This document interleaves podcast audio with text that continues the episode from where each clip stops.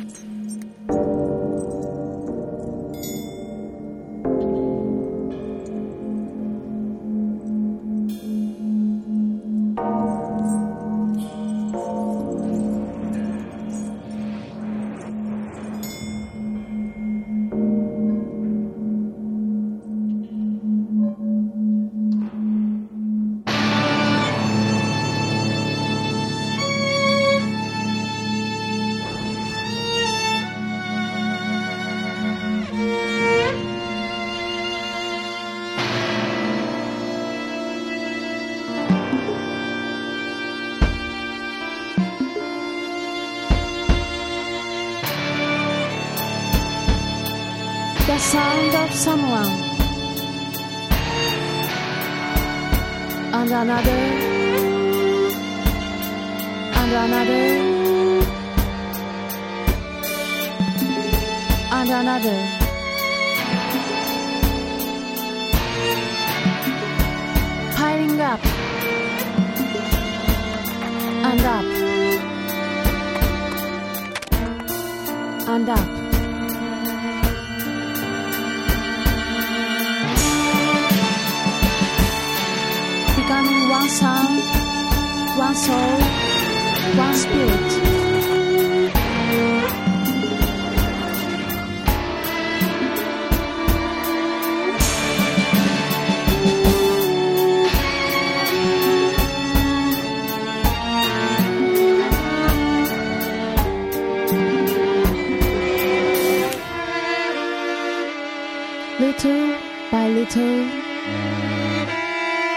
day rises into the sky.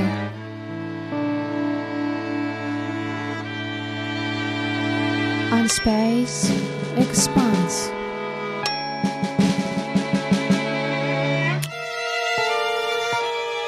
Eyes filling up with tears.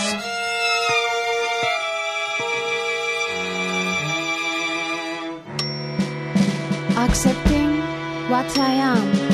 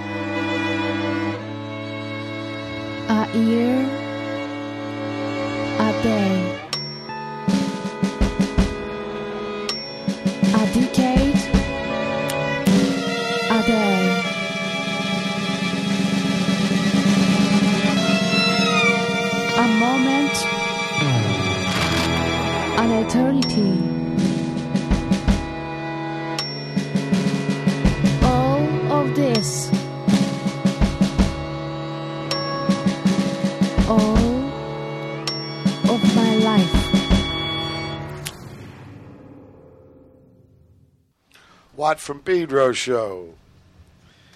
Uh, Happy New Year. It's our first show for 2007. Hey, Brother Matt. Howdy. You're just back from Venezuela. Yeah, that was that was quite a New Year's, bitchin' New Year's. Yeah, tell us about your trip.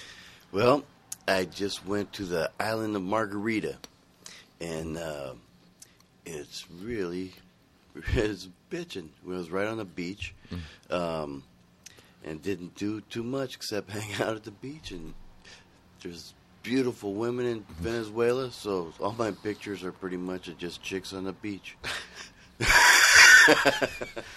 And how long were you there? I was there like eight days. Yeah. Yeah, so Was it Econo?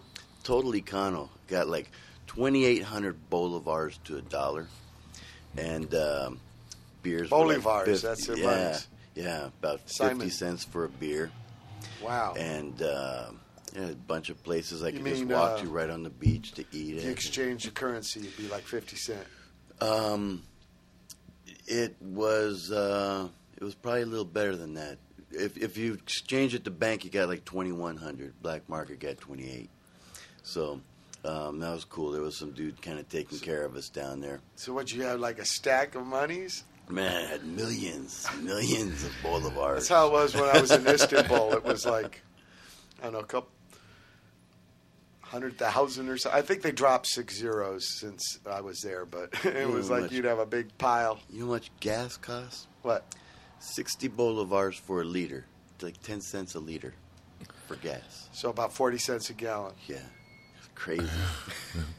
you see oh, all you hear these that big laughing old back there? That's our guest, Mr. Tom Watts. Welcome.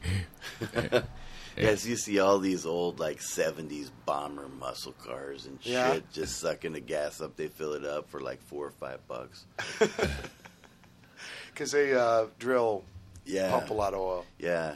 Hugo Hugo maintains the prices, so every gas station got the same price. no little variation in it. Okay. So it was It's cool. econo. Yeah. What about chow? Chow was uh I tried to keep to seafood because it was it was I was on the beach. Yeah. And um and that was some pretty good stuff. The chow uh, was kind of unamazing at the place, you know, but it was decent. It, it was more rum oriented uh, diet. Mayas? Kill the bacteria. Was Uh, it they had Mayas? this killer anniversario. Um, you don't even want to mix any waste on, uh, mixers on it. You know, just Okay. just keep it real. What about uh, music? Music uh, was mostly like kind of uh, thumping Latin techno gangster rap. What about uh, weather? Uh, weather was was Sweaty? pretty consistent. It was about like in the mid to upper 80s yeah. to uh, the mid 70s. What about Every humidity? day would rain a little bit. It would get a little bit humid sometimes, but Florida? it was never like never like oh my god, Okay. you know. So it was always pretty comfortable. Um, yeah, it was it was fun. We were at a cool place. Uh, there was like ten little pads all clustered around this pool, and uh, people from all around the world. Were you ever and, on the uh, mainland? Just in Caracas. Just to fly in. Yeah, yeah. It was like they don't make it easy. It was like a three plane trip um, to to get there. Four planes to get home. Got jacked around. Had to hang out in Puerto Rico an extra day. Okay. But uh, overall, Venezuela, Margarita Island was righteous. How far off the coast? It was kind of like probably a little Catalina size. 20 miles. Probably a little bit farther than Catalina. It was like Okay. a 40 minute flight. But uh, like if you next time if I go, I'm going to fly to Toronto first, which is weird to go the other way, but Toronto will fly directly onto this island. Ah, Um, two flights. Yeah, so and it'd be cool to trip around up there, a little extra leg to the journey. Yeah, yeah. Yeah, my bro's still down there, Krita. He's he's uh, it was fun traveling with him. We worked together back in KXLU days. Yeah. So um, he just got done working on Pirates of the Caribbean for a few years. So he's been hanging around here in Caribbean. So now he's going to just chill on some islands down there. He's in Barbados now and then Antigua. So Wow, congrats on your uh, journey. yeah, thanks. Tom Watson's brother Will was with us uh, last tour in December. Back here, uh, the Parallel Universes tour. He wanted to see what it was like. I think he spent the last week with us, right? Yeah. Just in time for all the hell rides. Yeah. He joined us for the trip from Vienna to Copenhagen. Oh, cool. And uh, it was, uh, you know, he got a taste of what it's like, I think. One of them was like a 20 hour hell ride. Wow. Yeah. He slept- taste. Vienna to Copenhagen. He slept a lot, I think. I think I had to drive. Well, and Jasper. Yeah, we had a Dutchman with us Yeah. So you for the last part. had had a lot of driving over there, huh? Quite a bit. Yeah, the Learjet was out of. Yeah. the bullet trains weren't working for us either. So Although Tom did a week worth of train touring after us with Red Krayola. Oh, Yeah. cool. Yeah. yeah, it Tom's just, been playing with the Red Krayola for 13 years. Uh-huh. And so him and May- Mayo did a twofer with a uh, drums on a CD. Yep. Yeah. John McIntyre programmed beats and put it on a disc, and we just played along to that. It turned out good. I Yeah. think we, you know, we kept it loud, so it was still a rock show. You know, didn't we didn't play down to the beats. We played up to the beats. Yeah. And Tom even played bass with Steve Shelley's side band, uh, Oh, wow. Two Dollar Guitar in Uh-huh. Paris, in Paris. because he happened to be playing the day before. Mm. And so he, Yeah, it was With fun. Red Krayola. Yeah, quite so a he- variety on that trip. There, yeah, huh? it turned out pretty good. Yeah, yeah. Enjoyed it. Saw a lot of people, friends, and played. first some time fun he played in Norma Domes. Yeah, I like it. I would do it more. no, I think we had probably the the cream of the crop, you know, kind of touring situation. Great, you know, great crews and just run really well. And, And our own gigs, great. too. Mm-hmm. For, for, Missingmen had four gigs where we just played little clubs. And in fact, we didn't have enough songs. Wow. Mm. They're asking us back for encores. And We're an opening band. put a fork in it. No. we played the songs faster too by that time, so we cut off some extra minutes. No, but the bands knew, you know, going into this, we only had three gigs. Those three in September with M. Ward. Mm. So now, and me and Tom and Raul last week for New Year's, we were in Boulder. Mhm. And we played uh, with his band Rose Hill Drive. That was uh, some cool young guys in Mhm. way into 70s. Oh, you said like Grand Funk style. Yeah, huh? right. Well, they did the whole Band of Gypsies record. Right. Wow. Yeah. I said, where, you know, I mean, they looked the part, everything. I was like, uh, where'd you guys learn this? The guy goes, my dad, which is something I would have never heard as a young man. Yeah. I learned my rock and roll from my pop. Yeah. But they're uh, really good musicians. They were really nice to us, and we played uh, two gigs at the Boulder Theater. We came in the day after the blizzard. Tom did the driving in a four-wheel drive. A little bit of a whiteout coming in to Boulder from Mhm. Denver to airport, but we were really blessed. Yeah, we it was were like lucky. this, with no clouds in the sky, all blue, but snow piled. Yeah. All white. Very dry. I got my lips Yeah. bled from chap Oh, wow. quick. Yeah. So, but it was a good thing, uh, good gig for us. So we've done now, uh, I think, 25 gigs. Mhm. Well, 12, 14, 16, 19, no, 21 gigs. We've done 21 gigs now. So, and they've all been successes. So I really look forward to playing Uh, this that's cement. But uh, Tom brought some music here. I brought In some fact, music. uh, we're going to start here with the Tom. Yeah. Another Tom. Right. Tell us something about it. Well, it's a new Tom Verlaine record um, entitled "Songs and Other Things." Uh, apparently, it's some music that he'd recorded a while it, over the last few years, and finally found a place to put it out on Thrill Jockey Records in Chicago. Oh wow! And so, Tom's been with his Red Krayola. He's been uh, with Drag City. Yeah. They're kind of associated. yeah, they're kind of a you know, this tight knit little world. Chicago, Chicago. scene. But it's a great record. I'm just now getting into it. I, uh, Caroline bought it in Colorado, and uh, I'm just getting used to it. So I'm all excited to uh, like listening to it. Caroline came with us to uh, Boulder. Yeah. Yeah. Um, people don't know Tom Verlaine had a band called Television in the 70s with Richard yeah. Hell. And Richard Hell jumped ship for his own Voidoids, and Tom kept going. He gets Television back hmm together for Yeah. reunion tours, but mainly he's been doing solo. And he's playing with Patti Smith now. Yeah. He's doing he's collaborating with people here and Yeah. there. So, a Yeah. New York City guy. I think he's originally from Delaware, maybe. Yeah.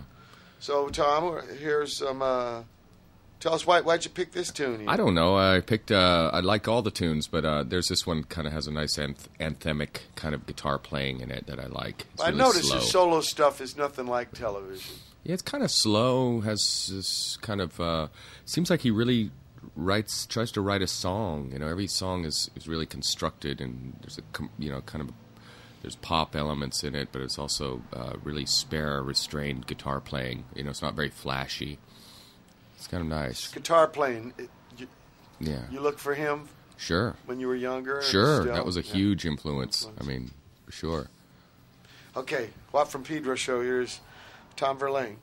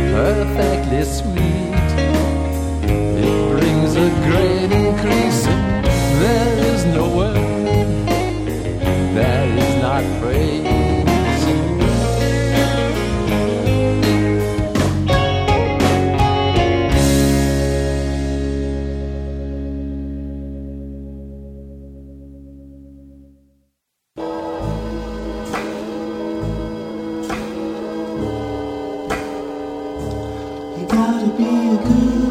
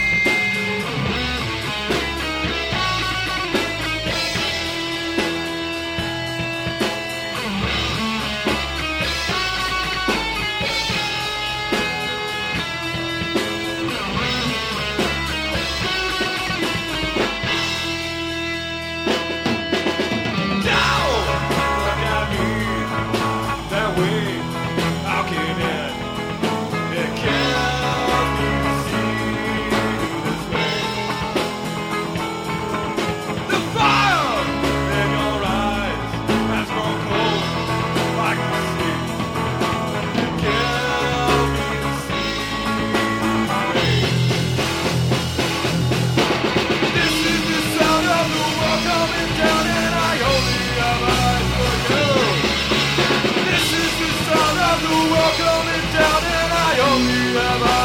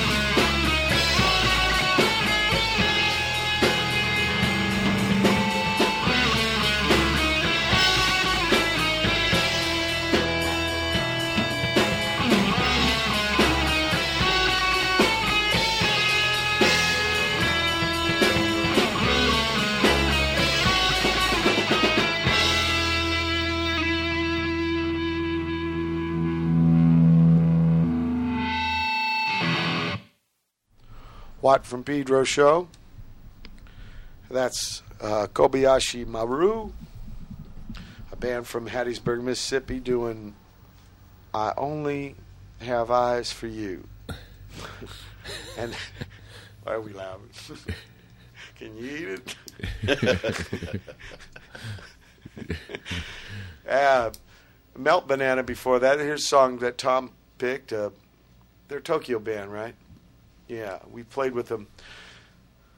We'll get into this, but M- Missingmen is not the first band I had with Tom Watson. I played with them in uh, John and Terry show and the Pair of Pliers, And I think it was uh, the Pliers that played with uh, Melt Banana in so.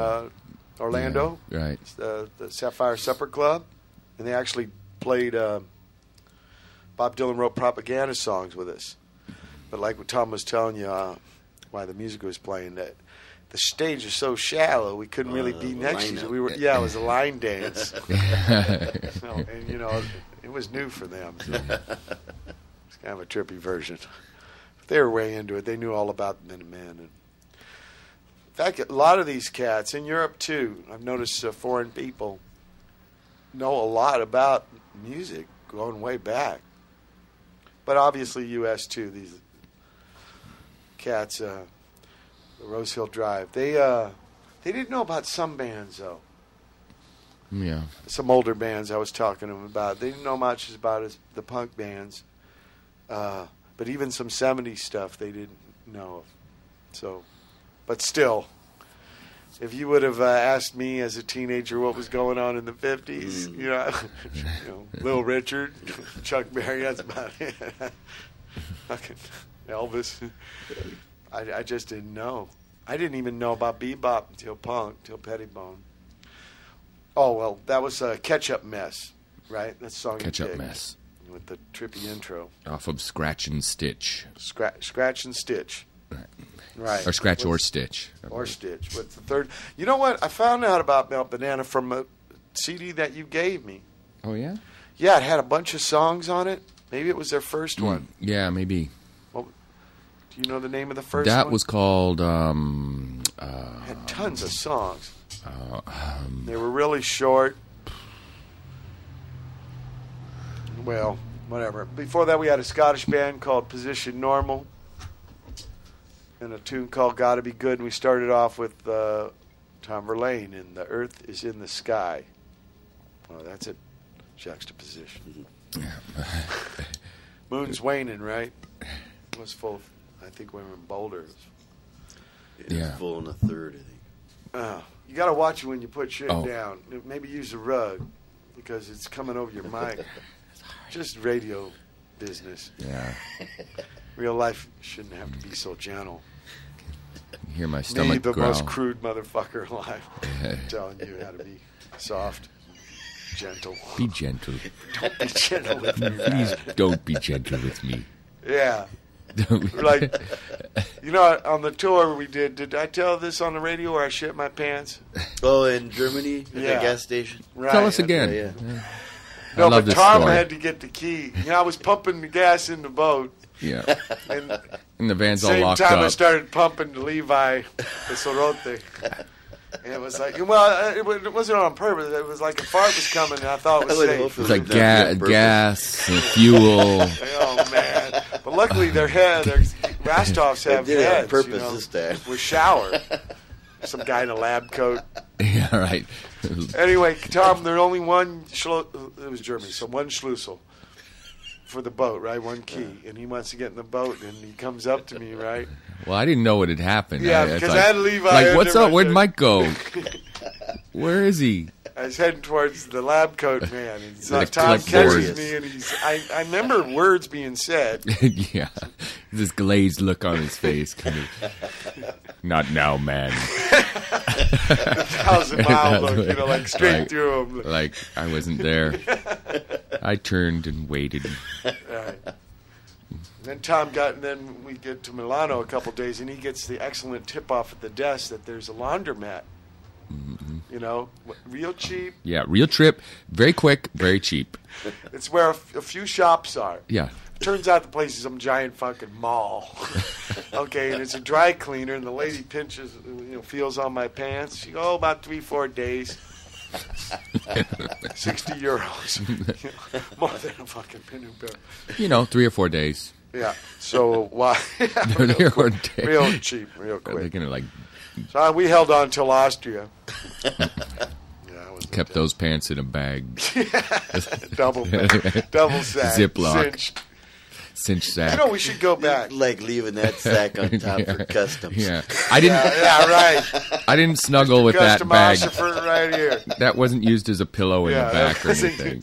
Don't look in there, sir. Yeah. Oh, what's in We didn't use oh, that as a, you know, the sifter. I- should start off with where I met Tom. You know, D Boon had this idea. God, we got to go up to Hollywood to see a gig on a weekday. The first band starts so late, we got to get back home for work. So let's do gigs here at the Star Theater over on Pacific and Mount Santa Cruz. And uh, I know I've talked about this before, but it was the Star Theater, and D Boon changed the name to Union. We had gigs there. This is where I met Tragic Comedy, Dirk Vandenberg, the man who took the picture of the Double Nickels Mhm. thing cover.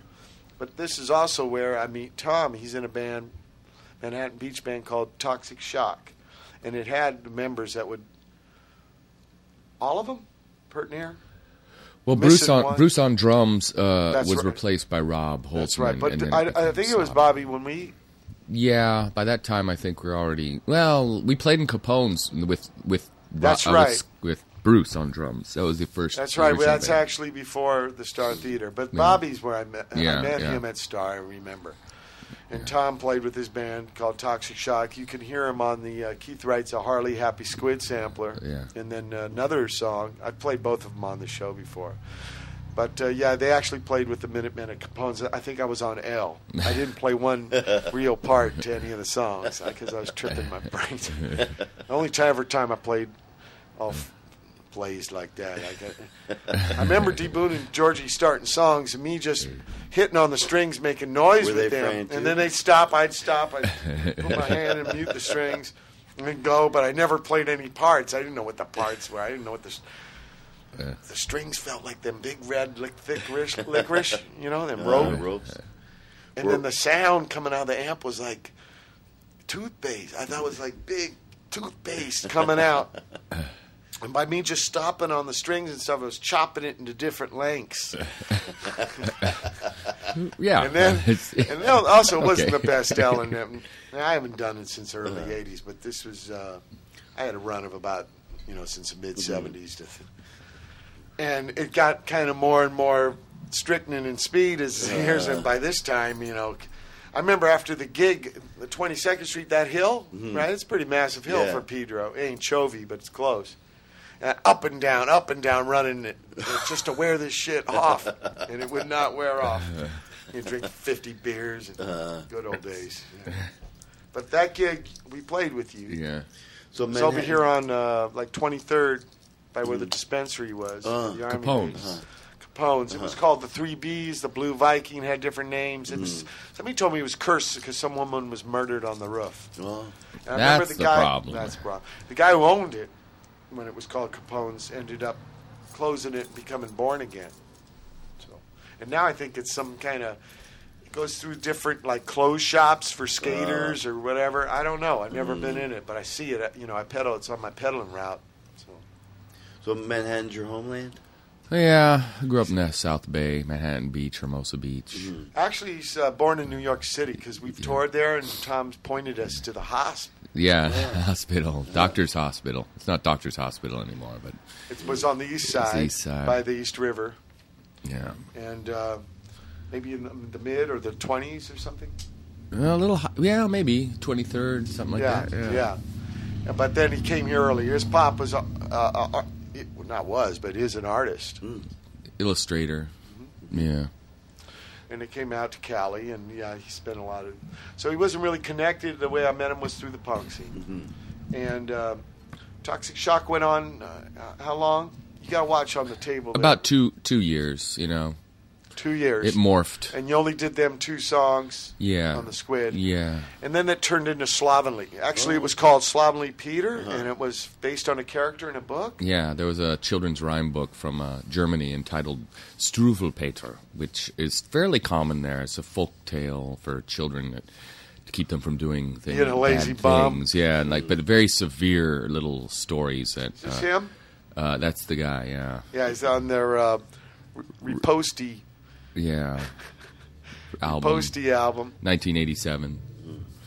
Yeah, they started pracking at the Flag Place on uh, Artesia, Yeah, and me and D Boon had really gotten a new alliance going. So, uh, uh, we.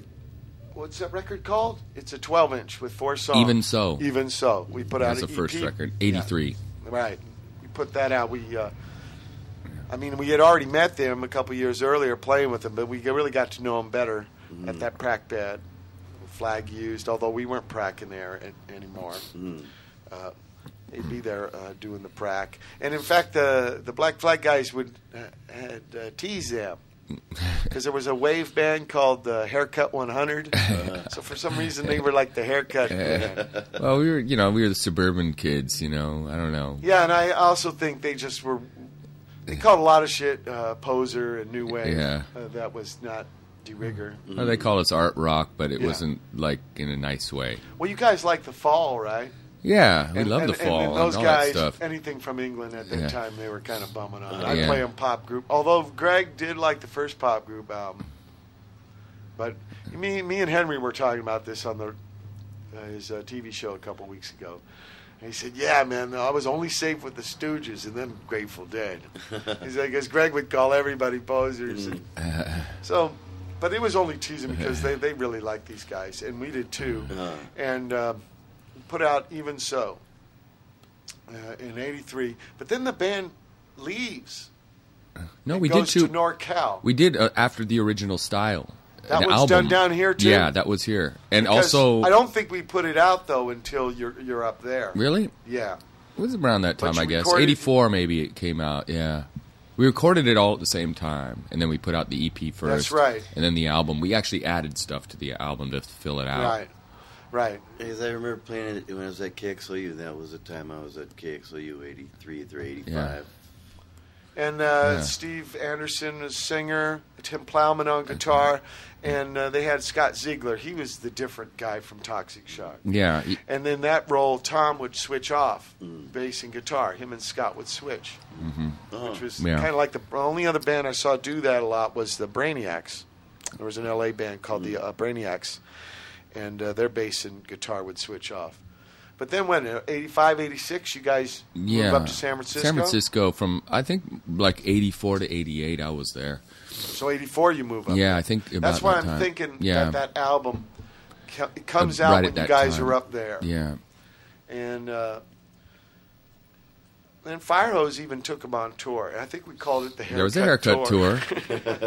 there was also a James Worthy tour. Yeah, there was a James Worthy tour. That's right. But James Worthy, I think, was only a leg. No, the it the haircut was just the West Coast, and then the James Worthy we did the whole U.S. Okay, okay. So the haircut was. Mm. And yeah, I remember Nanny did the shirt, and it was like a close up of the scissors. Just going through the down on hair follicles. yeah, Oh. Uh, yeah. Yeah, Well, also the finger. you That know, was now these cats. They had a weak ass boat. It was like a Chevy Boville that was not Boville in 30. shape.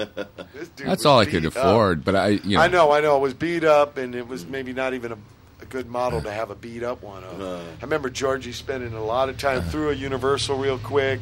Yeah. Had some electrical shorts. I remember us trading uh, passengers. Richard Bonney. And Was it Rob- haircut or was it James That was Worthy? James Worthy. Yeah, where they trade off a few days. Uh, you know, I don't know. Did we take you and then No, I think Rob and we Richie. talked Bobby Ho? switched. That's yeah. right. That's right. We took him, and then Bonnie was in there, and he was disturbed him that they would wake up and drink rum and whiskey. Thought it was too early for that. Turkey. The Turk, yeah, talking Turk- turkey, turkey. talking Talking- turkey. Yeah. so he came back into our boat. but they were Oh. good tours. Um, I love playing with them. They really had a interesting style. So it went to what?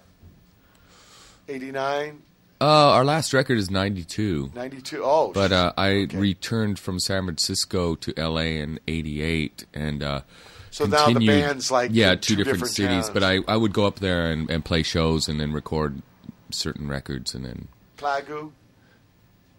Yeah, Plagu? I did some of that, some subtle plague. Um, but Remember you know, that was happening in the late 80s. yeah, we played shows right? together. In fact, I them. met one of them cats. Benji, He Chris. moved to New Zealand.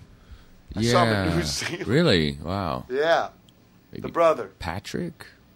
the brother in the Yeah, band. yeah, yeah. Um, but then the band kind of dissolved.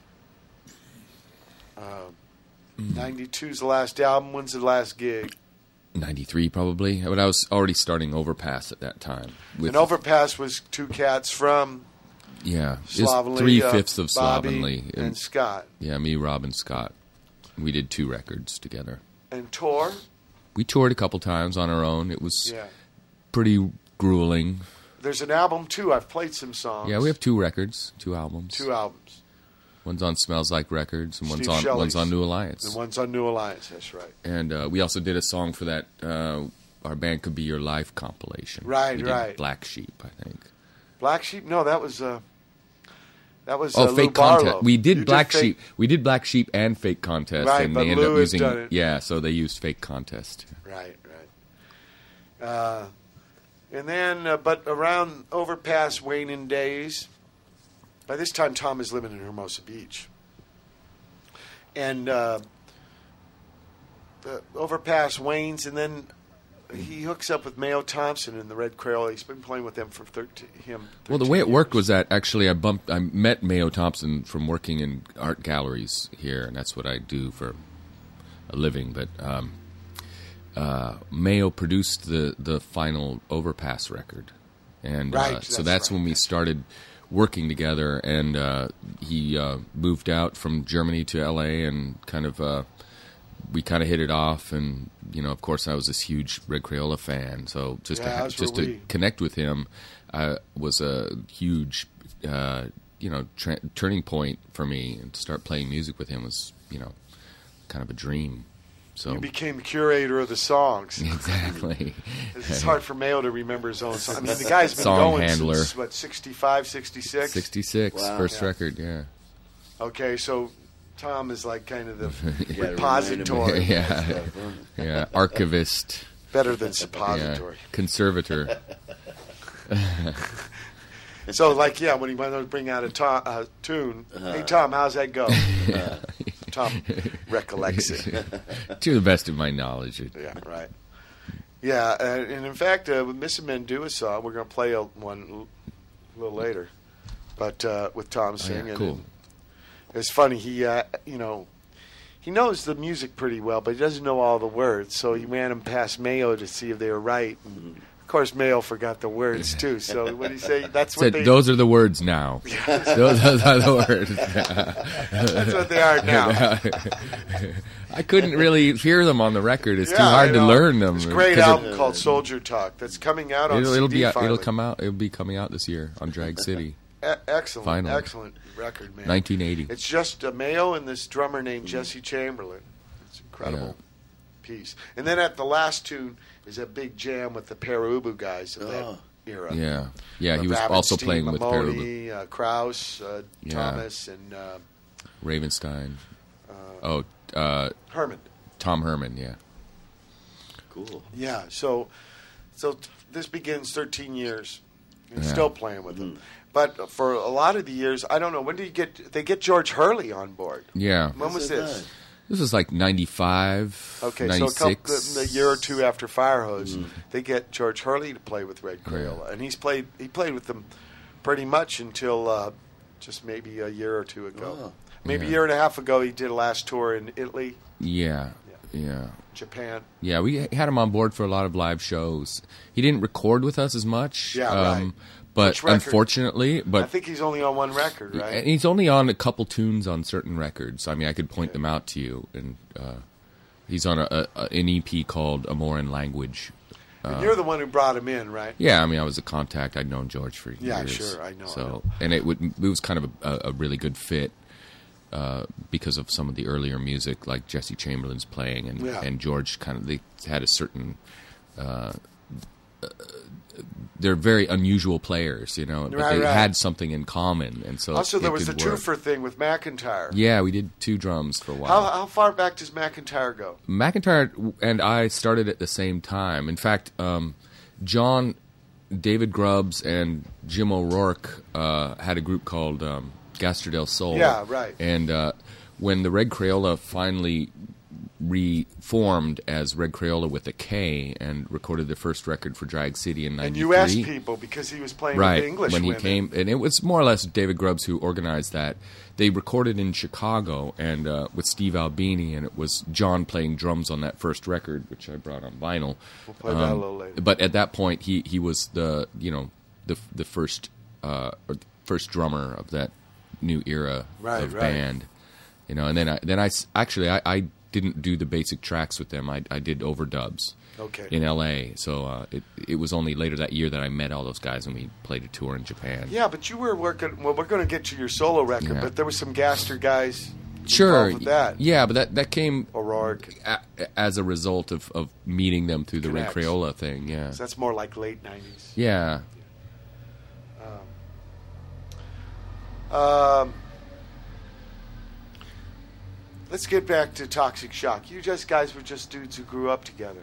Yeah. I mean, um, It wasn't really how ad in the recycler. Really the way it worked was that uh, you know the community we were in was pretty small and um, I, I'd been a I'd been playing music in different contexts you know usually kind of freeform prog music Oh yeah, know. you went to Holland to study. yeah I did like some electronic music when I got right when I that was af- after high school though Yeah, so right, right. before that I was like just playing guitar with uh, different friends of mine and uh, so I was already like a musician, you know, of some sort. You know, I'd already been playing in bands, and then uh, Steve and Scott and Bruce had this group, Toxic Shock, with a drummer or another bass player named Krusty, who uh, I don't know why she was removed from her post, but uh, they knew that I played guitar, and they asked if I'd play the bass. So um, You were the host with the most posts. exactly, exactly. The most posts, at least more posts. Um, um, uh, so I mean, that kind of came about out of just being in the same high school and playing music and uh, uh, wanting to play more. You know, and Yeah, yeah. and uh, you know there were we'd have parties and play gigs, you know, in houses and stuff, and it wasn't, you know, there were no clubs. We didn't play clubs. Our first gig ever was with you at Capone's, you know, and uh, Miracosta, yep, Costa, Stangs. the Stangs, Yeah. You know, we're, uh, yeah, we're kind of coming in the end of the first hour. wow, Yeah, a lot of spiel, but this is all interesting. Or, or like Rich Barber mentioned, said, that's might be very interesting, but not to, to me, what a call. That's a Ron Ashton told. me. I got a call from him uh, last night. Robert right, I, I did this gig. I'm kidding. No. Ronnie Ashton.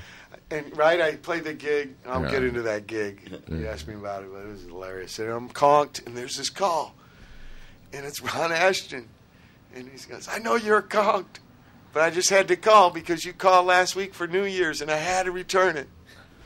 And uh, go back to bed, baby." okay, Ronnie. I was- yeah, wake up and go to sleep. I thought it was a dream, and then I thought about it really hard while I was pedaling this morning. okay, we're at the end of the first hour of the January seventh, 2007 edition Watt for Pedro show. Hang tight for hour two. January seventh, 2007. It's the second hour of the Watt from Pedro show. Eu já estou com o pé nessa estrada. Qualquer dia a gente se vê. Sei que nada será como antes amanhã. Que notícias me dão dos amigos?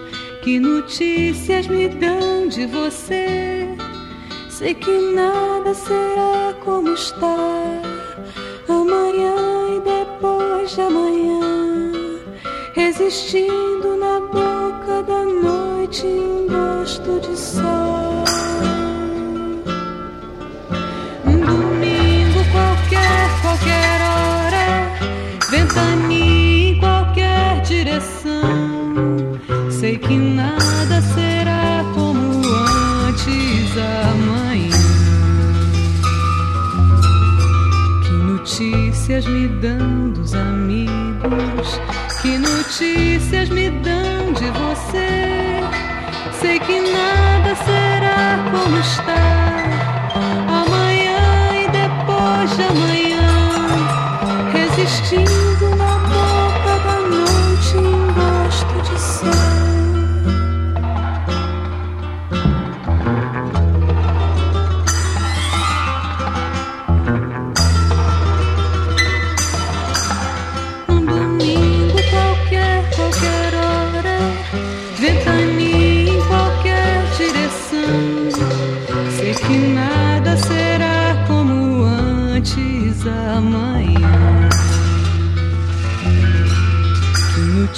notícias me dão dos amigos?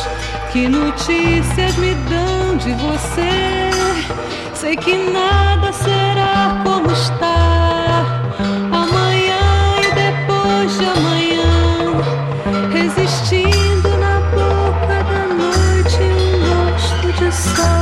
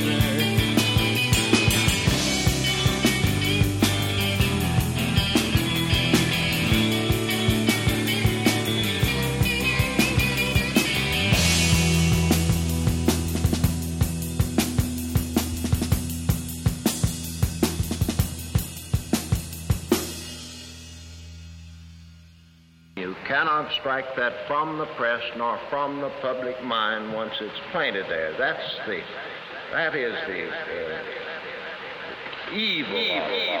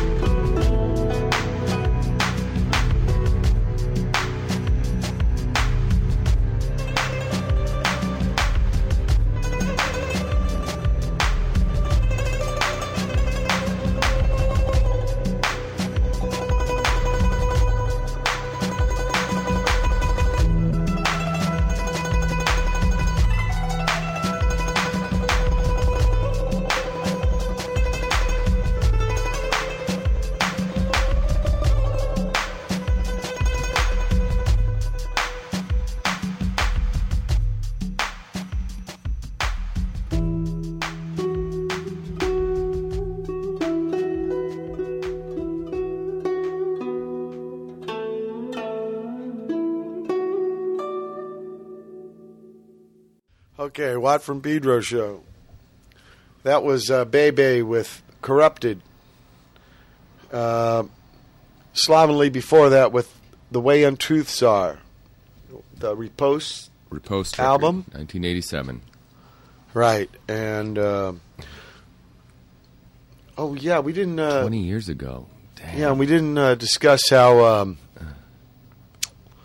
Tim Plowman, because he wasn't in Tim Toxic Shock. How did Yeah. he come aboard? He he and I were doing some uh, guitar and piano stuff uh, before Toxic Shock, doing weird progressive. So you brought him in. Yeah, I mean, we are doing some odd musics, and uh, also uh, w- uh, another reason why I was um, like uh, into this electronic music that I got into after high school um, was Tim and I were into a lot of the more conceptual musics, and, And that's like when you went to Amsterdam. Yeah, Utrecht actually. Utrecht, yeah. right, right, right. I'm sorry. And uh, and then uh, um, when uh, when when What Rob was the name of the school? uh, the Institute voor Sonologie, the uh, Institute of Sound, study of sound, I guess, translation. Right, and uh, Part of the university. Vinko Globokar? He- Yeah. well, he is someone I met later. He wasn't actually teaching there. Okay, because I played some of him on yeah, my show. Slovenian trombone. guy. Yeah, great, intense. great guy. Uh, Gottfried Koenig was one of the main instructors there. He was a Stock, uh, Stockhausen collaborator and a couple other uh, fairly well-known electroacoustic composers. You know, And you hadn't been back to Holland, no, I've been there a couple Missingmen, times. I've yeah. been there a couple times in the, over the years. but you never played there. You were No. telling me those Yeah. were your first gigs. Yeah, I, I actually in in '81 I recorded or '80 I recorded a record with uh, this composer named Richard Lerman at the Milky Way, the Melkweg, Melkweg, and uh, that came out on Folkways Records. That was the only time I'd actually. So you wouldn't just stay in. Utrecht. You'd go to Amsterdam. Yeah, you know, you, everything's so close. You can tra- train around, see the shows. And then you came back, and that's when you start doing. Uh, Slovenly became uh, Toxic Shock became Slovenly Peter, and uh, Tim joined the group, and we were doing these, uh, you know, free form things that uh, we started reading these. Uh, Steve would read these poems over, and then uh, after we exhausted the book, I guess we uh, decided to have Rob Holzman play drums. And uh, that's when it became Slovenly, and that's when uh, you know, the Peter Yeah, we got rid of the Peter, and uh, did our own songs, and before middle age did it to you. yeah, exactly. Okay, we started out the second hour with. Uh, no, no. Oh, I was bad. Red Krayola off the new EP. Yeah, Red Gold. And then we EP. started off with Joyce, a Brazilian band with Nada Será Como Antes. Um, so that's Portuguese. God, it's very close Portuguese. Yeah.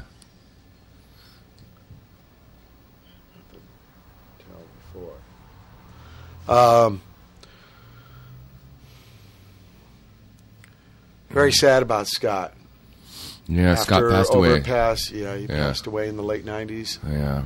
Well, three Or years early ago. 2000. Yeah. Yeah, that's right. And um, but he was he lived pretty hard, you know.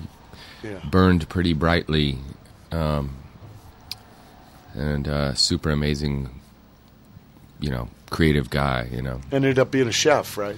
Great chef, knew how to cook food. Knew how to chow. Knew how to eat food. Yeah, he How was to great. He was great. Good friend. You know, one of Yeah. a kind. You know, it's hard And, to hard to uh, lose friends like that. Yeah, it's terrible. Plowman doesn't do music anymore. He plays guitar here and there. You know, I talked to him. Uh, Still lives not up that in the common, Bay but- Area? yeah, in Berkeley, and he's uh he's got a gig at Berkeley University there. So he's he's a he's a you know working man, and he's got a child and a wife that I haven't met. Um, unfortunately, I, I mean, I I'm up in San Francisco, you know, a couple three times a year, you know, and We were last there in September at the Fillmore Yeah. with M. Ward. and I try to get a hold of him, but he's you know he's he's got his life, you know. Yeah. And where's Steve uh, Anderson? Steve's in San Francisco also, and, Okay. and I see him from time to time, and, and he has a baby too. he has a baby, and he's with Heidi Peterson, and kind of uh, it's always great to see him, but it's it's also too rare. You know, Bobby's down here. Rob's down here in Hermosa Yeah. Beach. He's been playing with some bands. Yeah, he's actually gotten back into playing drums, and I'm Yeah. kind of glad about that because he's he's an amazing drummer. But I know he's uh, he's the idea of being in a band has sort of run its course for him. So it's nice that he's uh, still, you know, getting out there and playing playing a little bit. He was with Shock. That's where I met him. But then he quits to join Saccharin. he was originally in Saccharin Trust, but Rob and I actually played in a band before that. That was like kind of like a party band in Hermosa Beach, and you know, and Mark Vidal played bass. Um, But he's only in SAC a couple years. yeah, he was on the Pagan Icons right. record, That's right. Not even a couple years. but they toured with. Black Flag a few times. Yeah, twice with him, because they get Tony. Uh, Tony Cicero, yeah. Um, but then, uh, you know, like uh, '82, I guess '80 or so. That's when he uh, he joined Slovenly, and Right. like, but he was my buddy from junior high school. We, you know, we listened to music all the time together. Slovenly never had a, another drummer except for him. It's only Rob, Yeah. yeah. That's very cool. Yeah. Uh, yeah, you picked this song, Joyce. Yeah. Oh, I love this record by Joyce. She's uh, a singer from the '70s from Brazil, and um, uh, you know has a certain amount of acclaim down there. Fairly, you know, obscure here, but really beautiful music and, and amazing arrangements. And uh, it's You've always never been down there, have you? no, not Yeah, yet. I want to. It's nice to hear music sung in another language uh, too, because um, it becomes so much more of an instrument rather than some I've got some uh, Krayola records where Mayo sings in German. Yeah, he went through a little phase like that. Yeah, he speaks German. Now this EP, Georgie ain't on it. Red Gold is all John McEntire. In fact, all of Introduction, which came out earlier in Yeah. 2006, and Red Gold is all John McEntire on drums. Yeah, so and he, he recorded and produced. Georgie's the on the record before that, a couple songs. He was on bits and pieces of things. You know, it's kind of you know cut and paste. and he was playing electric drums. He played some electronic drums Yeah. and some acoustic drums. Uh, we recorded an EP in uh, um, 2005, which has yet to see the light of day. But that's Georgie all over it. You know. Oh wow! So it's uh, was recorded down here in Pedro at uh, at Bob's place. I don't know Bob's last name, but he's down on Mesa and Fifteenth, something like that. Anyway, he's got a little practice place that has some recording facility. So he still has all the master uh, hard disk tracks Yeah. of that record. So we're trying to figure that out. Man, too bad you don't have a tape of. We could play it on the show or something. Well, I can track something down. Yeah, please. 'Cause I'll let it see the light Yeah. of day. Yeah. Uh, now, Brother Matt's going to do the spin cycle, and Tom here is going to collaborate with him on guitar, and then we'll get back to the history lesson. Yeah, I'm honored. So I think we're going to start a little spacey and uh, get a little ethnic and worldly and jazzy and see what becomes of that. All right.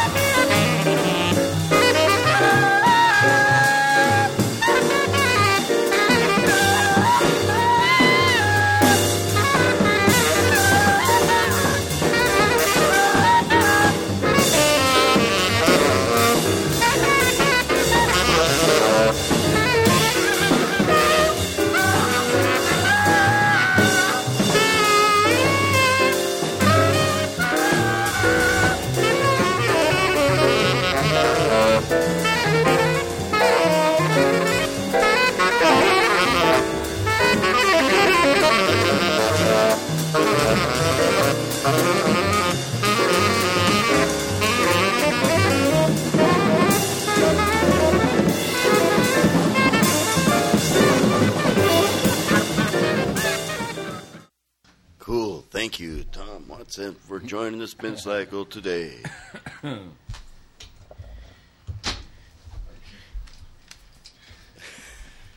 Thank you, Tom Watson. Thank you. Thank you, brother man. Thank you. Hi, Kristen. Oh, thank you. Hello. Welcome. Kristen hasn't been on the radio show in a while, huh? Yeah, a long time. Did all these Delios. Oh, yeah. We're all tripping. Okay, what'd you think of that, Tom? It's weird. You into that? That's good. All right. It was Um, quiet. It was quiet. He played Quiet very quiet. jam. He played quiet. Quiet jam. Can you eat it? Quiet uh, yeah. Um, Tom, um, you met these Chicago guys, and then Mayo, hmm or you met Mayo through the art, and then Mhm. hooked up with the Chicago guys. Then you went and recorded your solo album, started work on that, right? Yeah. I mean, We're going to play some next hour, but I'm Yeah. interested. That was a process, you know, something that kind of like um, I'd done all kinds of like little guitar songs and parts, like you know, where I didn't have a band, so I just put stuff on tape. And this was after Overpass, and um, Overpass is finished, and then Mayo. and then the Red Krayola happens, you know, from time to time during the mid '90s, and um, you know, I would tour with them and record records. But there's also time that I spent just working on music, and so there's a collection of, of songs and bits and pieces that uh, I started just compiling and put it together. And uh, Mayo helped me sort out certain parts of that, and O'Rourke. Jim O'Rourke helped out quite a bit in piecing things together and actually I actually playing. did a song with you. Yeah, you did. Didn't make couple. the album, but yeah, we did a couple things. Those are still somewhere. Yeah, those are still somewhere. I think. Uh, song, I think I just. Uh, and in fact, I played with Georgie. yeah, George. Different I think- times. yeah, I think you played. You Mm. recorded it with him, and then I came in later, right? I kind of did the both with, with each of you the same. Like I got him in and did Yeah. it with him, and then I got you in and did it with you. I remember playing to the drums Yeah, that were already recorded. yeah. It's a weird little thing. I'm glad we did it. You know. Yeah, and the We did- album's great. We'll play a song from next hour. Yeah. Although we're out of time here, so uh, let's uh, hold tight for hour three. January seventh, 2007. It's the third hour of the Watt from Pedro show. show. Sorry about that. Here's uh, part two of Jack Flanders in the Ghost Islands. Hello, Mojo. You do, man. How you doing, Joseph? I am here. I am okay. You are okay? I'm okay, and I'm still here too. A blue pelican for you? Oh, sounds good.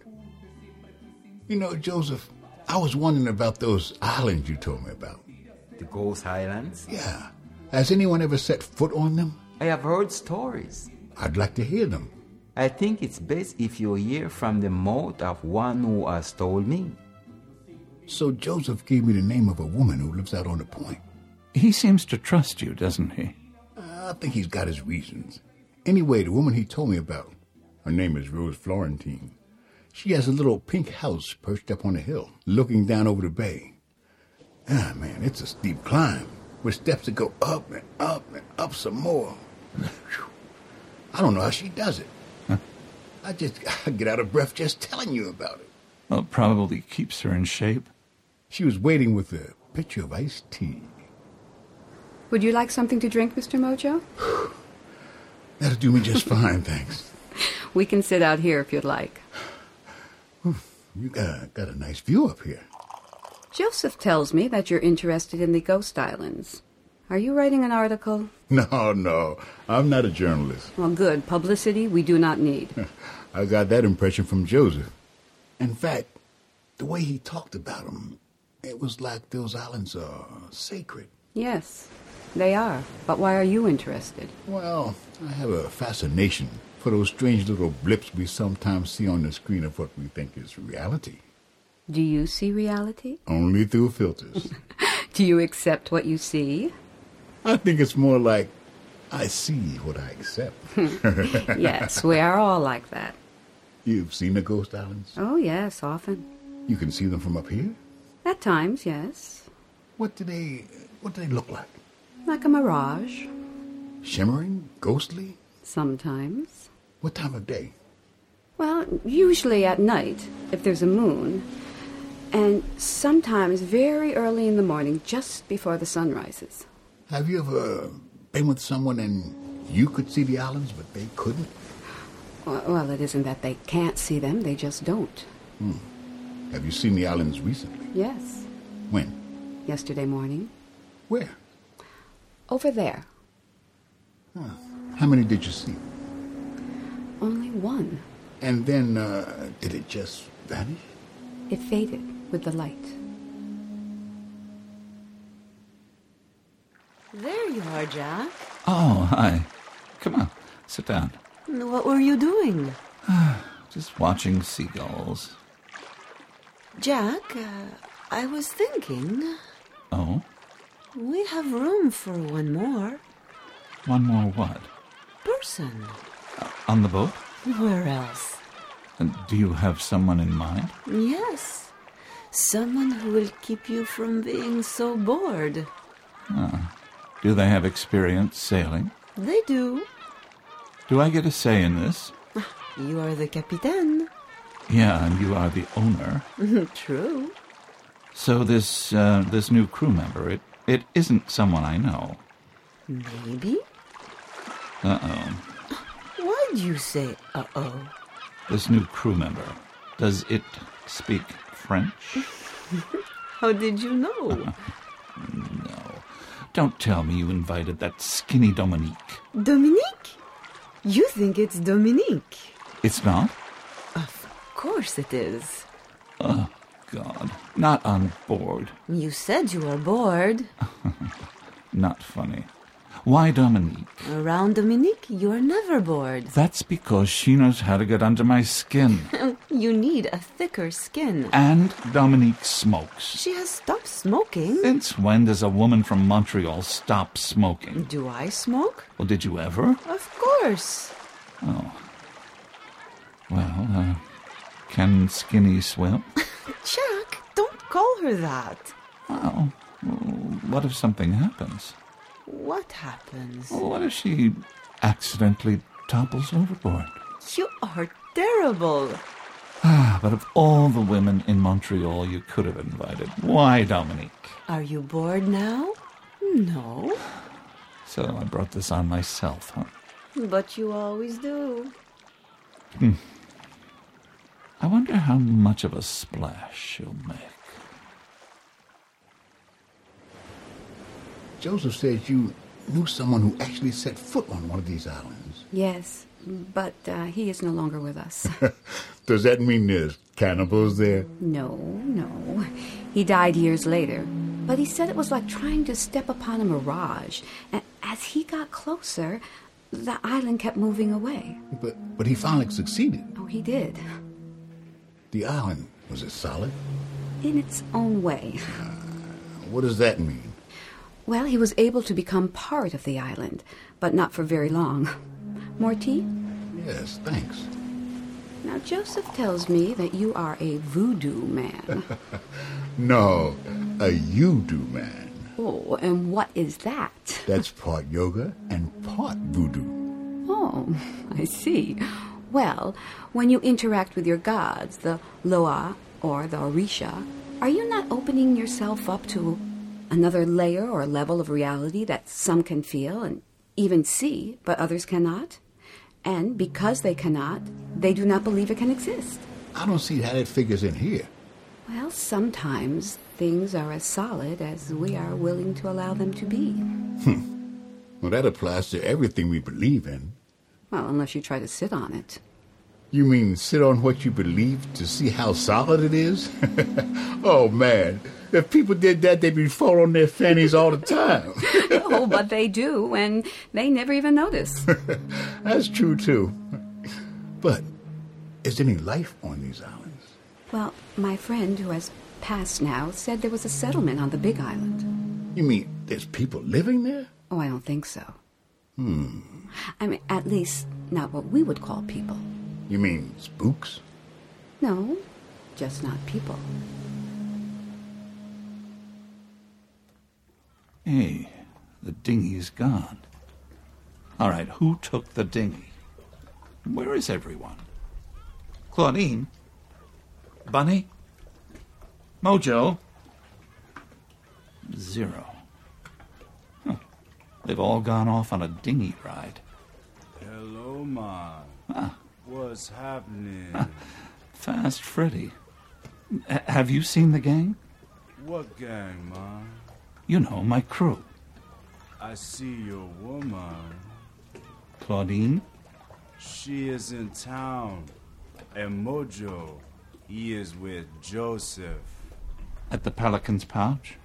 Yes, pelicans. What about the young girl, Bunny? She go out. She took the dinghy. Yes, she go dingy. Well, I guess that explains that. Um, listen, Fast Freddy. Uh, I'm going into town. Will you keep an eye on things? My best eye, I give you. Thanks. I- I'll give it back. I, I promise.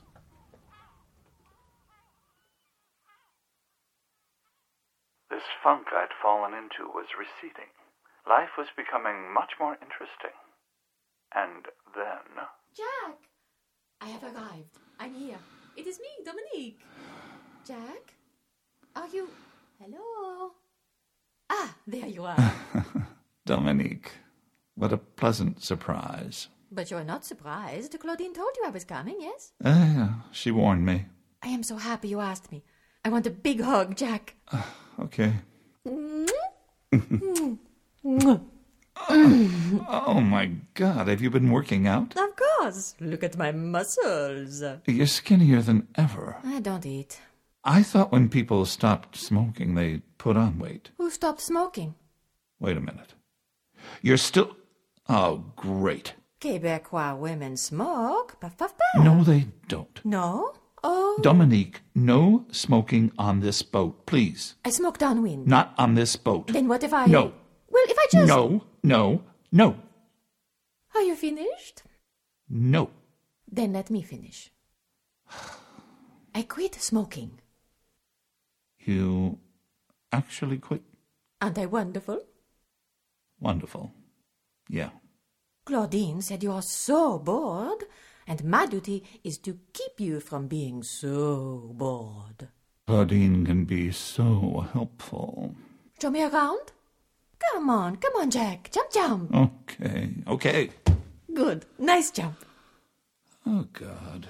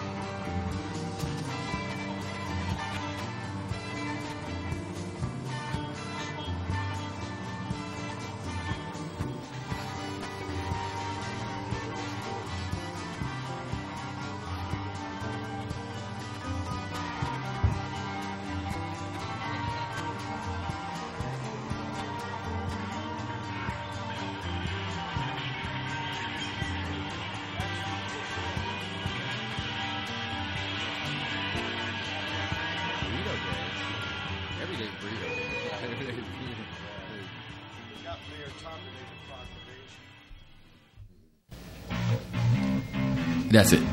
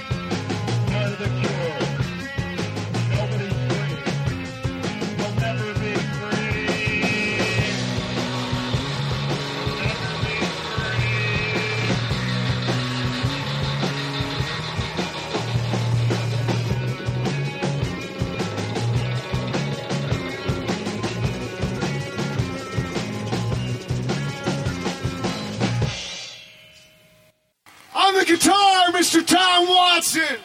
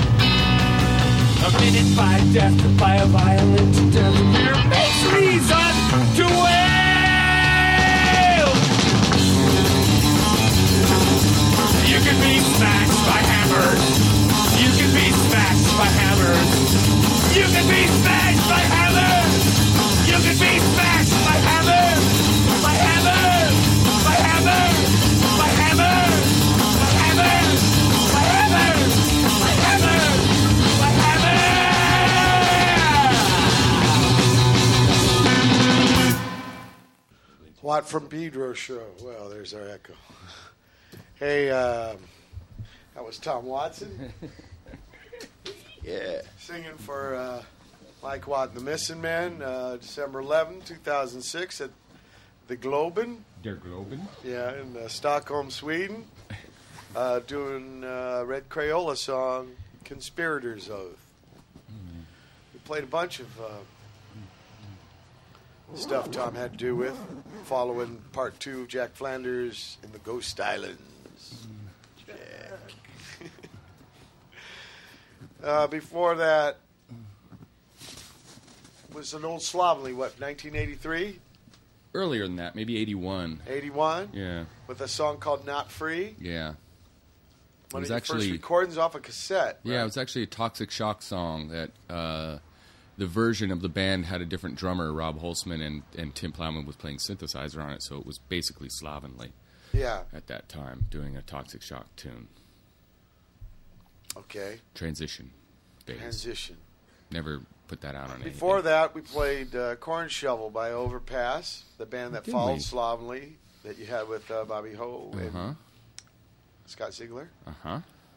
Produced Did by Mayo some Thompson. gigs? Fire Overpass? I don't think so. No? I don't We think never we played did. together? I don't know. I don't recall that. I remember playing the cassette. First, before that Yeah. album, there was Yeah. a cassette. Well, it was also on a CD, the New Alliance record, just Yeah. the Overpass The white record. one with the circle. It has, yeah, it's a picture of a sidewalk. Sidewalk. Kind of urban. Um, then we had Drones and Themes, track one. That's an upcoming solo album by you. yeah, it's work just a, in progress. Yeah, a bunch of uh, drone parts and you know repetitious beats and things like that. Right. And uh, started with Surfbird. Yeah. From your first solo album, Country and Watson. That's right. Right.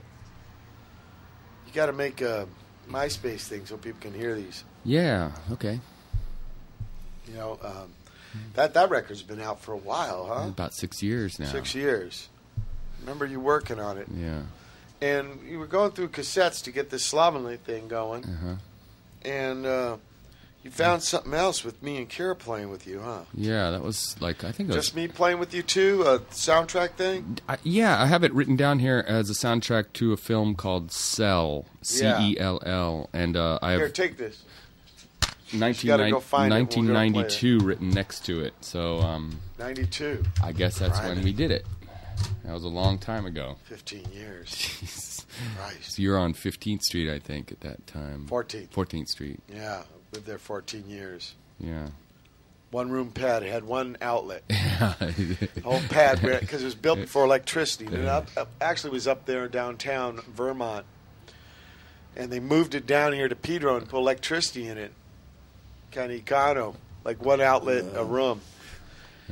I called it the man boat because there's all a bunch of retired old dudes. Ante Perkov owned it, so Vince Perkov lived in the front one, and uh, Ante was a big slab guy here in town. Uh, restaurant, Hey, very restaurant. cool people. His Oh, yeah. son Tony's like took Yeah. over the family, right? Yeah.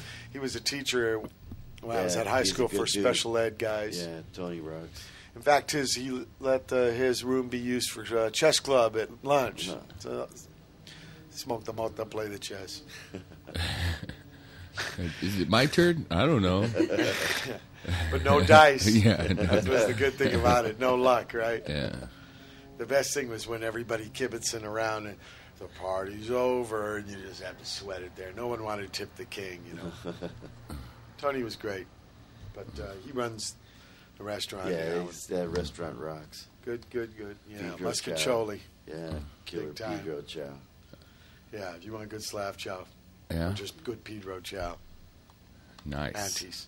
He used to always wear a carnation Yeah, in he his always ear. had a carnation in his ear. Yeah. That's a look. And he had boats, uh, vans painted up like that. Yeah, that was his logo. Really? Yeah, he's cool people. He always had the Which biggest side? flag, biggest U.S. flag in town. That Yeah. was, that was his deal.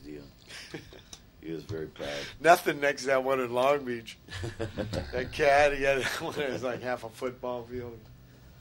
Um, so, uh, whoa, it's a bone phone. Other Matt, he gets the phone mate going always during the show. Here we got uh, um, so a band called uh, Liberty Capgun. Watt from Pedro show. Thank you.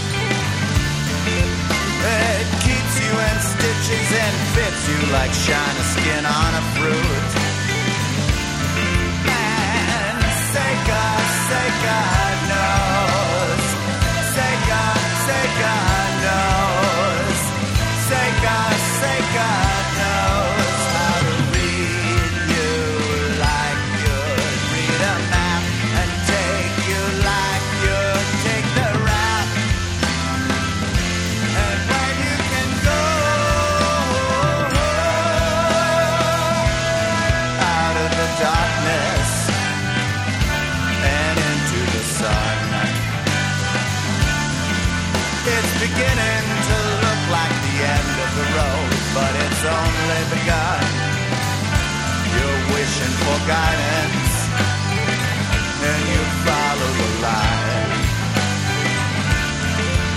If you follow them well, you're beginning to tell the profane from the divine.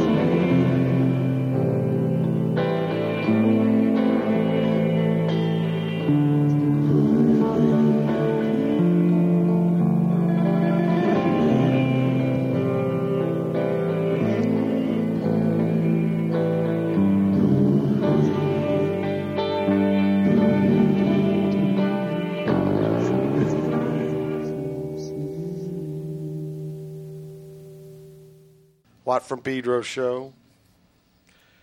Uh, I believe that was called Sincerely. It's Tom found something on a cassette that I can't remember doing, and I guess Kira's on it too. It sounded like her singing. Maybe there's two basses. I don't know. Uh, that's definitely Tom on the guitar, though, and it was something on the box. It says for the movie Cell Yes, 1992. It's something you did like in your old pad, you know. On 14th Street. Yeah, with headphones. The one, yeah, with headphones. Yeah, it was like really so tiny. into a four track. Yeah, it was your old. Four track. Yeah, Tascam 288, 488, 88, 888, 188, Five million eighty-eight. half billion, trillion 88. Yeah, before um, Pro Tools. And it was something for a movie, I guess. I remember doing a soundtrack once with D. Boon and Georgie. And this kid from USC, I think it was called Hell, this movie. This is Cell. That was Hell. Yeah. Yeah, I don't have a very extensive soundtrack career.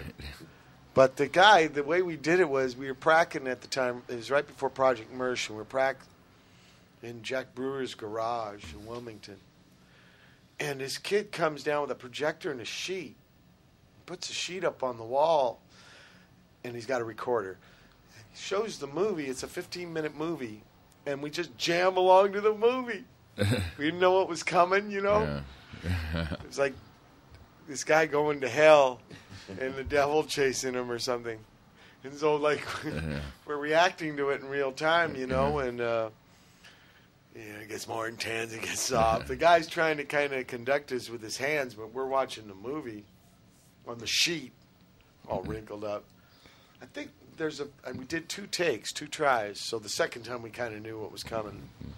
But I think they used the first one, and it was on um, the ballot result.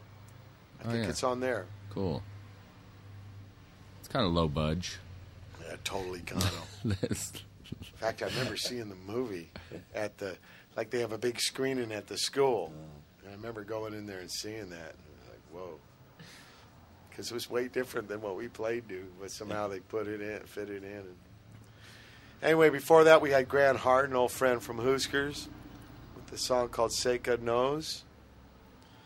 And before that, Brendan Benson with me, just purely, and we started with Liberty Capgun with song number two. Again, in a different ring. a Different wow. ring. Bone phone. So, Tom, um, let's talk about your guitar playing. Yeah. Yeah. We- We talked. We started the show off with Tom Verlaine. He's a big influence. But any others? Sure, lots, lots. I mean, I just, uh, you know, I kind of listen uh, whenever I hear something I like. It becomes an influence. Um, I mean, Early on, early on, you know, I loved the Who and and uh, Pete Townshend. Pete Townshend. I loved Hendrix. I loved uh, I loved Creedence Clearwater. I loved John Fogerty's guitar playing, the sound of it. You know. Yeah. Um, and then I got really into glam and prog in the '70s. Like I was Yeah. really into uh, Roxy music. Phil Manzanera was one of Yeah. my big heroes, and still is. I mean, love his guitar playing somehow. Um, I liked Robert Fripp's guitar playing, and you know, uh, but then I, I just everything kind of had some effect on me. You know, all rock guitar. You know, and uh, folk guitar. John. bass and Toxic Yeah, I played a lot of bass, too, yeah. Slovenly. Mm-hmm. Yeah. When did that come? Well, Later, right? with Toxic Shock, I started playing the bass, and I mean, I, but I played. I'm a guitarist playing the bass, you know. So it Yeah. started with guitar, and um, I love playing the bass. I think it's an incredible instrument. I think it's something that helps my guitar playing by playing the bass. you actually have a dual neck. Yeah, guitar and bass. Yeah, you, it's something you sit with. You know, you don't you don't rock out on it. Saul Cole made it for you. Yeah, it's a beautiful guitar. Shout out Portland. We actually had two of those made. Scott and I had identical double neck So you could switch without without switching. switch. Exactly. Right. Um, It's a concept, but they're very heavy. Very heavy. Yeah. Um, yeah, I love the bass.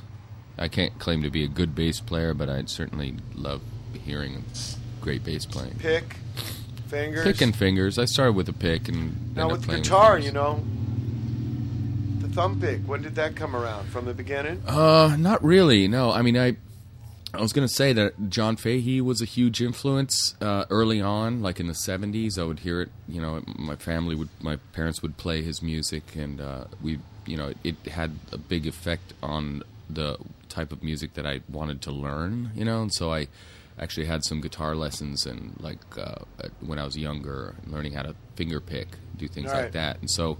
Uh, even though I went on to play electric guitar mostly, um, like I always used a certain amount of finger picking here and there. Yeah, D Boon used a lot of that. What did you think of his playing? Oh, he's amazing, of course. Big influence for me. Yeah. You know, really dexterous, amazing, you know, agility with the big fingers that he had. You know, just really could fly all over the strings. Um, What are your best memories of him? Um, I have a lot of them, so I mean it's kind of hard to narrow narrow it down. I think he's just uh, um, just an interesting person. Really had conviction in what he felt was important, and um, sweet person, big heart, amazing talent, Yeah. great person. Um, I wish I knew him better, you know, but I feel like you know what I knew was uh, really, you know, decent person, great spirit, Yeah. amazing player. Always loved playing with him. You play Fenders a lot, but I remember there was a period where you had a Les Paul, huh? Me or Yeah. him? Yeah, I had a. I still have a Les Paul. The neck is still broken. Oh, that's I mean, what happened. I mean, That's I, I, they just don't work The for other me. Tele got stolen. Yeah, I had a, a nice old Telecaster which was removed from Bigsby? my house. Yeah, Donated. Um, yeah, I know. I, I tend to play Fenders now. I mean, I have a couple Dan Armstrong guitars, which are amazing, but they don't work right live for me. They're just too Yeah. too fragile. That twin we rented in Europe was good. that was a great amp. Like Fender amps. Oh yeah, Played them a long always play time. Fender. You know, I, I mean, they, they just tend to be they they do the right thing for me. I mean, I love amps too. I kind of have a amp uh, Fetish. fetish, and uh, they're all in a storage bin somewhere. But you know, I can't drag them around all the time. But Fenders just seem to work right for me.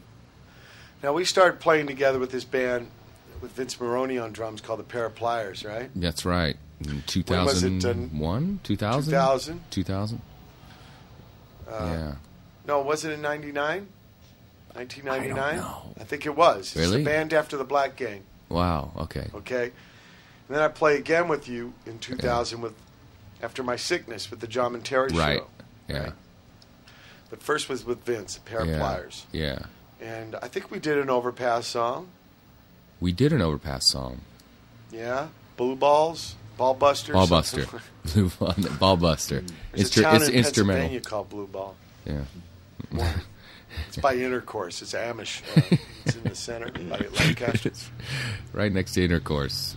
Yeah, there's a newspaper you can buy, so ah, you can tell people you've been. Yeah, that area. Probably a lot you of bumper stickers sold there Yeah. too. Uh, but there, I remember that tour. We played in Salt Lake City in the Sugar Hill Sugar House part, Liquid Joe's or something. Liquid something. Joe's. And there's a a pawn shop or whatever thrift store thrift nearby. store, yeah. You guys got these vests. Yeah. Whose Well, we wanted to have a stage. We wanted to have our uni- you know, outfit. uniform, you know, and uh, they had all this hunting gear and um, you know, uh, you know, fluorescent orange jumpsuits and hooded sweatshirts and all kinds of things. And we found a couple of vests that uh, seemed to be waterproof and you know not obstruct our arms too much. So they kind of became our little uniform for that yeah. tour. You also had a shot at displaying your talent southern guitar. You played for the encore. Tom would jump on the drums, and Vince would play sax. Yeah, sing that was fun. like five songs. Or Yeah. After playing a whole set on guitar, I have to wail on the drums. on the drum. It was like Coltrane Yeah. and Stooges and uh, Pere Ubu Yeah. and Minuteman. Yeah. Joe he did that George Hurley riff Yeah. for uh, Joe McCarthy's Ghost. Yeah. I think he started off on that. Right, and and we also did uh, um, song for Igor. Right, Yeah, right. From Ball Hog yeah, and Vince.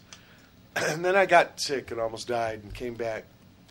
And the first tour was Enough with the Piss Bag tour Yeah. with the John and John and Terry Terry show. Is that where you guys drove back? No, that was that was That's Vince and I. Vince. Yeah, that was when you did the fog.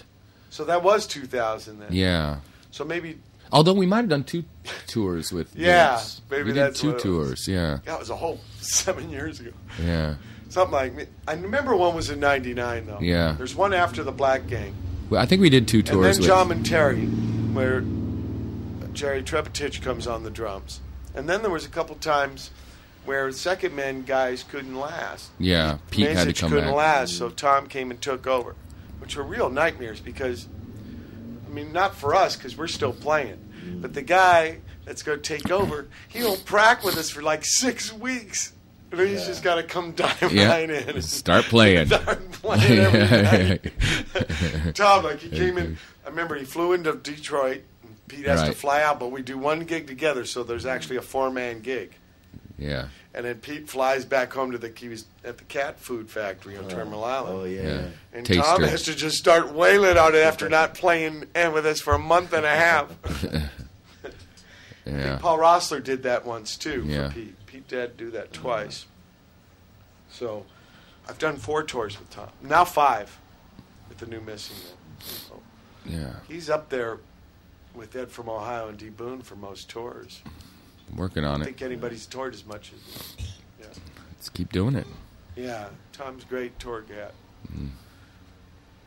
Only one gig he got sick at after, out of all them gigs. Wow. It's tough. Mm. Tom Watson, very dependable, strong guy, unique voice, uh, singing voice and guitar voice, really top. And I know you're still working on it and developing it. And who would you like to play with if you could play with anybody? I've been pretty lucky, I guess. I play with the people I like to play with. I've been really fortunate Yeah. with that. I mean, if there was some like player book, Uh, you got to maybe with Tom Verlaine. I'd love to play with him sometime. Verlaine? Yeah, I'd love to try that. You know, that would be a, a trip. You know. You hear that, Tom? Yeah, we know you're listening. Yeah. Yeah, well, Utah does. Yeah, yeah. No, I've been I've been fortunate to play with the people I like to play with. I want to do something with Steve Maybe he'll- Shelley. he I won't hate you. Exactly.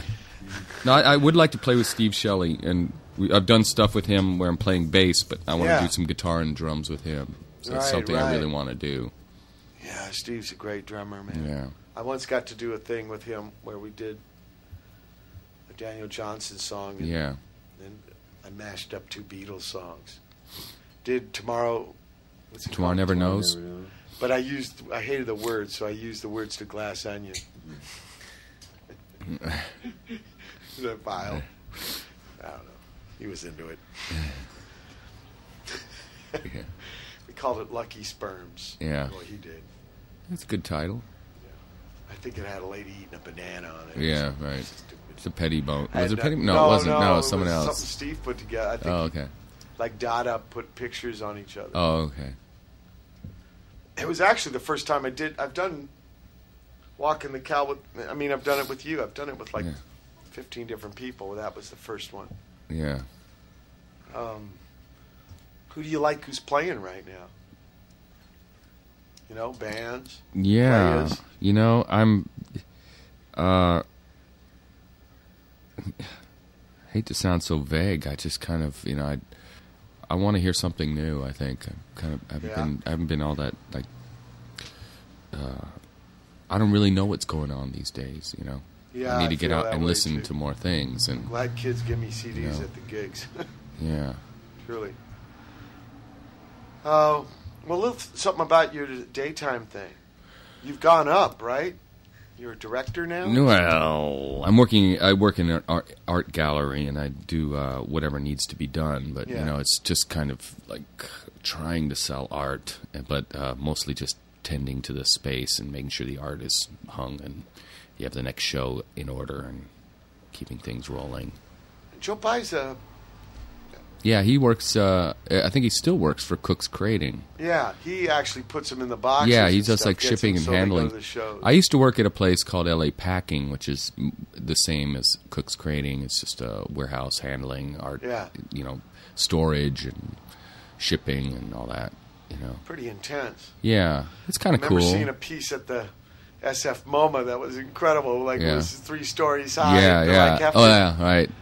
You Some know, blown apart, all like the notes. Yeah, right. To how all because they got to reassemble this stuff. bubble wrap the whole thing. It was gigantic. Yeah, like toothpicks, Seven, eight of you these know. dads. Yeah. And high. Yeah. So get this all Yeah. into crates and then redo it again like the artist intended it. Yeah. Harder than setting up a bass amp. Playing tonight with Kerry here in town. Oh yeah, I should talk a little about the gig last night. It was weird. Perkins did this drum off. Yeah. What was that exactly? Drum off. Like who else was drumming? Well, uh, there was a bunch of young kids, but then there was um, the guy from Blink 182. Now he broke his arm, so they rigged up a trigger so he could play the snare drum with his foot. So kind of like uh, Def. Leppard style. Kind of had his arm in his air though, air though, and was playing foot. His name was Travis. It was pretty Yeah. incredible that he was doing it. It was hard to do the the rolls. He had to do the rolls all with one hand. So double. He's whooping it out. Yeah, you know. egg beater.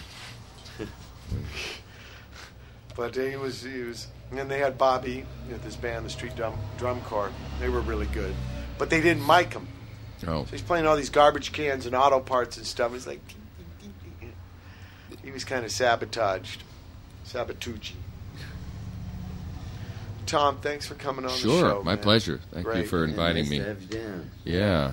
Jamming with Enjoy brother it. Matt, playing your music. Yeah, it's always nice to come Can't down wait to- to play again. We got a benefit for Skate Park, the dogood.org uh, association down in San Diego on the 27th of January. So, and then I got Stooges to do.